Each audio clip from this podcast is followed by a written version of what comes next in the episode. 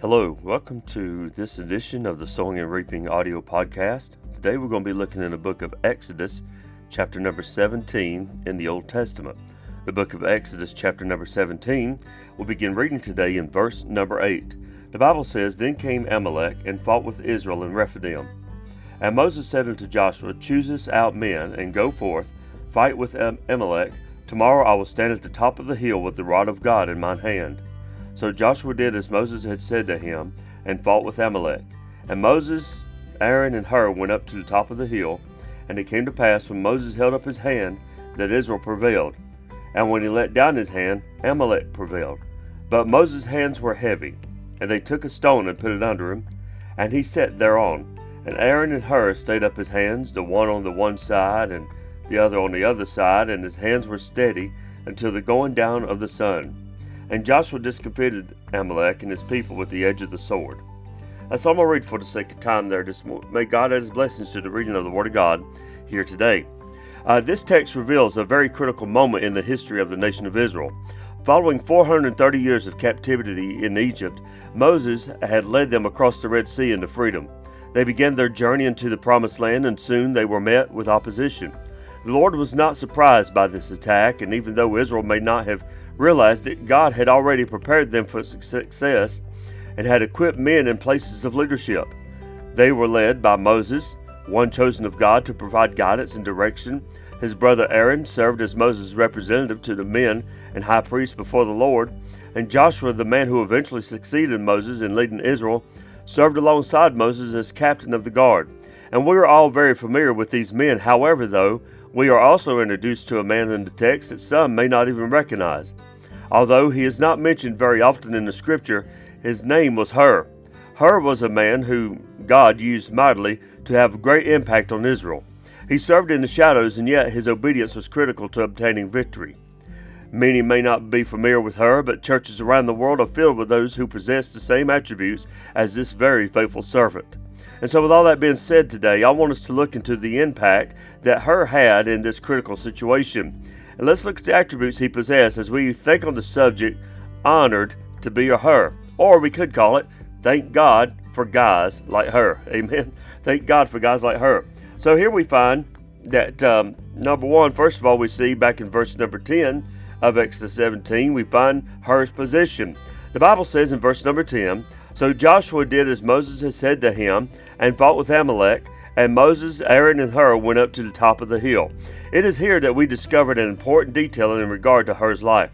Although he wasn't chosen of God to lead Israel out of bondage, to serve as high priest or even captain of the guard, he was found in this place. He was mentioned alongside those who were known and recognized of the people. His position was overshadowed by men who served out front, and yet Hur was just as happy to be used of God in whatever capacity that God chose. And friend of mine, God has gifted us, uh, gifted us all very differently, but we all have a work to do. We cannot all serve in the same position. Everyone can't be a pastor, a missionary, an evangelist, a music director, a deacon, a Sunday school teacher, or, or the list goes on and on. All are not equipped to teach all are not equipped to sing. If you don't believe me, you ought to hear me sing sometime. Amen. Uh, my wife would say amen right there. But anyway, uh, everybody's not equipped to play an instrument. Uh, like my son, my son, he just picked up the guitar and man, he could he could play it really good. Uh, but you see, we all have varied gifts a variety of gifts. We all have a variety of talents and abilities, and we all need to be found in our place using them. The outcome of the situation could have been much different if Hur were not willing to serve the Lord where he had placed him. It takes everyone, it takes everyone uh, being in their place of service, faithfully to, to the work, being faithful to the work to ensure the well being and prosperity of God's work. Serving God faithfully wherever He puts you. At times you may feel your task is unimportant, but if God put you there, then friend, guess what? That task is of utmost importance. It may not seem much in the eyes of men, but thank God if God puts you there, if, even if it's just uh, serving water to the pastor or cleaning the church, that is very important to Almighty God. And so there we find, number one, we find Hur's position. Secondly, tonight or today, whatever, wherever you may be listening, you find Hur's potential, verses 11 and 12. And it came to pass when Moses held up his hand that Israel prevailed. And when he let down his hand, Amalek prevailed. But Moses' hands were heavy, and they took a stone and put it under him, and he sat thereon. And Aaron and Hur stayed up his hands, the one on the one side and the other on the other side, and his hands were steady until the going down of the sun. Friend, there is much we could consider in this verse. Moses sat on a stone as he surveyed the battle taking place below, which is a picture of being settled on the rock of Jesus Christ. Amen. I'm glad to tell you tonight. I'm glad to tell you today. I'm glad to report to you that I'm settled within the rock of ages. Not just the ministry, but the rock of ages being the Lord Jesus Christ. Amen. And we find here that as he lifted up his hands, it is a picture of dependence upon the Lord in prayer and our worship of him. But let's look at the role that Hur had played here. Hur didn't possess the qualities of leadership that other men had. He wasn't in a place of authority, and many would assume that Hur had little impact on the situation. But although Hur's work and position wasn't as noticeable, he possessed great potential for the Lord. As a matter of fact, his contribution greatly impacted the outcome of the battle. He did what he could do, and God honored his faithfulness. Had he not stood alongside Moses, holding up his hand, Israel would have suffered defeat. And there are many today who serve behind the scenes, but their willingness to use their potential affects those around them. And you may feel like you don't have much to offer, but using the potential you have makes a tremendous difference in the army of Almighty God. For instance, Who's ever heard of the name of Edward Kimball? Does anybody know who Edward Kimball is? I've never heard of him. But you see, Edward Kimball led D.L. Moody to the Lord. Then we have a guy by the name of J. Wilbur Chapman who was saved under D.L. Moody's ministry. And after J. Wilbur Chapman started preaching, another young man was saved by the name of Billy Sunday. Billy Sunday was preaching in a meeting, and a man by the name of Mordecai Ham was saved then all of a sudden, uh, uh, Mordecai Ham, he brought his uh, meeting uh, to a place in Charlotte, North Carolina.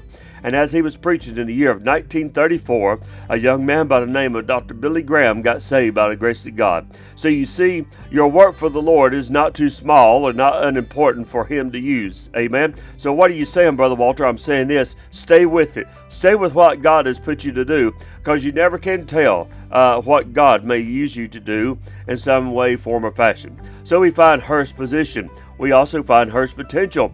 Thirdly, today or tonight, uh, we find Hur's participation. Again, in verse number 12 of this chapter, we find here, But Moses' hands were heavy, and they took a stone and put it under him, and he sat thereon. And Aaron and Hur stayed up his hands, the one on the one side and the other on the other side, and his hands were steady until the going down of the sun. Aaron and Hur stayed up the hands of Moses.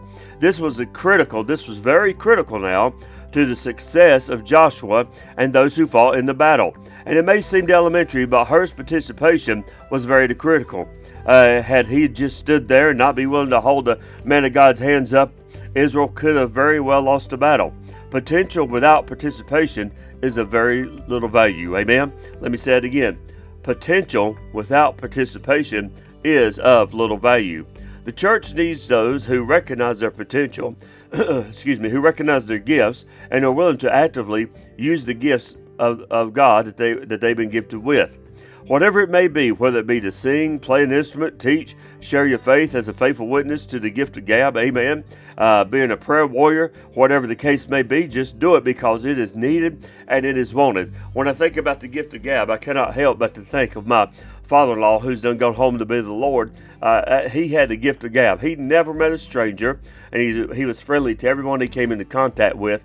And many of people, uh, when he died, uh, the lines were long, and and uh, it, it, seemed like for four or five hours the line never let up when they viewed his body at the visitation. Why? Because he had the gift of gab, and people loved Russell. People uh, remembered Russell because he was very friendly, very outgoing, and he always shared the gospel of the Lord Jesus Christ. Many folk testified. They said if it had not been for Russell, they might not have been saved. So, uh, friend, whatever gift you may have, use it for the glory of God. Then we see Hur's persistence. In the latter part of verse number 12, the Bible says, And his hands were steady until the going down of the sun. Hur continued to use his potential until the task was complete. He did not abandon the work until victory was secured. He knew he was serving in a critical role and determined to be faithful until the task was complete. No doubt he got tired. No doubt he was standing there with his arms up all day, holding up another's arms, and he knew failure was not an option. The survival of Israel depended upon his work. Many people today discover their potential and even begin to participate in the given task, but they lack persistence. They start out with great enthusiasm, but they fail to complete their assignment. I'm sure Hur wondered at times that day if his work would end in victory. It would have been easy for him to give up, but you know what he did? He persevered. He persevered. Amen. He was persistent. We are tempted to abandon a particular task if immediate results are not reached. But, friend of mine, sometimes it's not going to happen overnight. We must be faithful until all is complete. You think about Noah. Noah preached for 120 years and only his family believed. Jeremiah preached and prophesied for 40 years, but no one turned to the Lord under his ministry as far as we know. Potential and participation are essential, but without persistence, you may never experience victory or see any kind of fruit. Amen. Uh, many abandon the task just before God sends the victory. Aren't you glad, friend of mine? Amen. Hot dog and hallelujah. Aren't you glad that Jesus did not abandon his way to go to the cross? A friend of mine, he stayed persistent and he kept it going because he knew what was at, he knew what was at stake. He knew that the weight of the world was on his shoulders, so to speak, and he uh, was full of potential. He was persistent and he finished the task that God sent him on earth to do. And thank God he took his he took our place in the cross. He shed his blood for you and I. Amen. Hot dog and Yahoo too. I'm glad he stayed persistent. Thank God for guys like Hur. Thank God that he was persistent. Amen. Last of all today, we see Hur's uh, prosperity. Verse number 13. Verse number 13, friend, let me let me say this though. We must stay persistent and participate and stick with it until victory is ours. Amen. We must keep going on and stick with our guns and keep us stroking and the strumming for the glory of God until victory is ours. Last of all today, we see Hur's pro- prosperity. Verse number 13. And Joshua discomfited Amalek and his people with the edge of the sword. Hur was in a place realizing his potential participating with persistence, and he enjoyed the victory. Joshua and the army of Israel was victorious in battle, and Hur played a very important role and a significant part in that victory. He used the abilities God gave him, and he prospered because of his faithfulness.